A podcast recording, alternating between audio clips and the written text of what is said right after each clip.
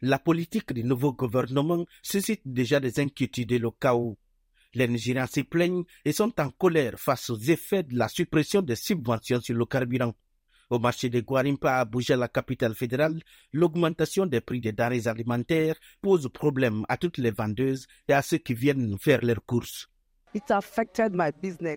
La décision a sérieusement affecté mes affaires parce que les choses que j'achetais avant à 200 sont maintenant de 350 ou 400 naira. Et les gens qui viennent acheter chez moi se plaignent et se lamentent. Ils nous insultent, même parfois, comme si nous étions ceux qui ont rendu les choses difficiles. Ce n'est pas comme ça. Ils devraient aller parler au gouvernement parce que nous ressentons tous les mêmes difficultés. Cette situation est très mauvaise pour nous. Nous ne comprenons pas. Parce que le prix de tout ce que nous achetons a augmenté. Comme ce matin, je suis allé au marché. Le gari que j'achetais auparavant à 20 000 naira est maintenant vendu à 28 000 naira. La même chose pour le riz, et on ne voit même plus les œufs. Toutes les choses que nous achetions ne viennent plus à cause du coût élevé du transport pour les apporter.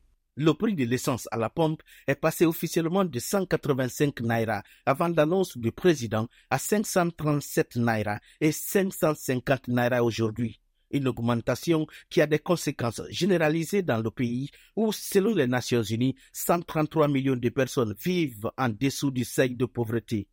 Chioma est une mère de famille qui essaye de joindre les deux bouts pour faire survivre son foyer. C'est vraiment très difficile pour les gens car dans une telle situation, ce n'est pas tout le monde qui a les moyens pour alimenter leur voiture le générateur et d'autres choses, et le fait que nous n'avons pas vraiment aussi de courant, cette augmentation du prix du carburant affecte vraiment les gens, et même sur le marché, les choses sont très chères. La suppression de la subvention sur le carburant est une décision vraiment impopulaire chez les Nigérians. Dans le petit palais du chef traditionnel de Guarimpa, le roi est aussi inquiet de la situation sur le terrain. Ibrahim Issiakou. De toute évidence, nous sommes à la base et dans les communautés, nous voyons comment les gens sont touchés par cette mesure.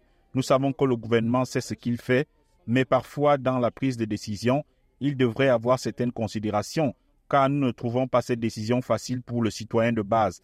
Les gens qui vivent au jour le jour ne trouvent pas ça facile. On estime à environ 70 millions de litres de carburant consommés par jour dans le pays, l'un des plus gros producteurs de pétrole brut d'Afrique. Le pays importe du pétrole raffiné d'Europe qui est subventionné pour faire baisser les prix pour les consommateurs. Les négociations entre le nouveau gouvernement et les syndicats, à l'absence de la puissante centrale syndicale des travailleurs du Nigeria, n'ont pas encore abouti. Le syndicat national mobilise déjà ses membres pour une grève nationale à partir de ce mercredi.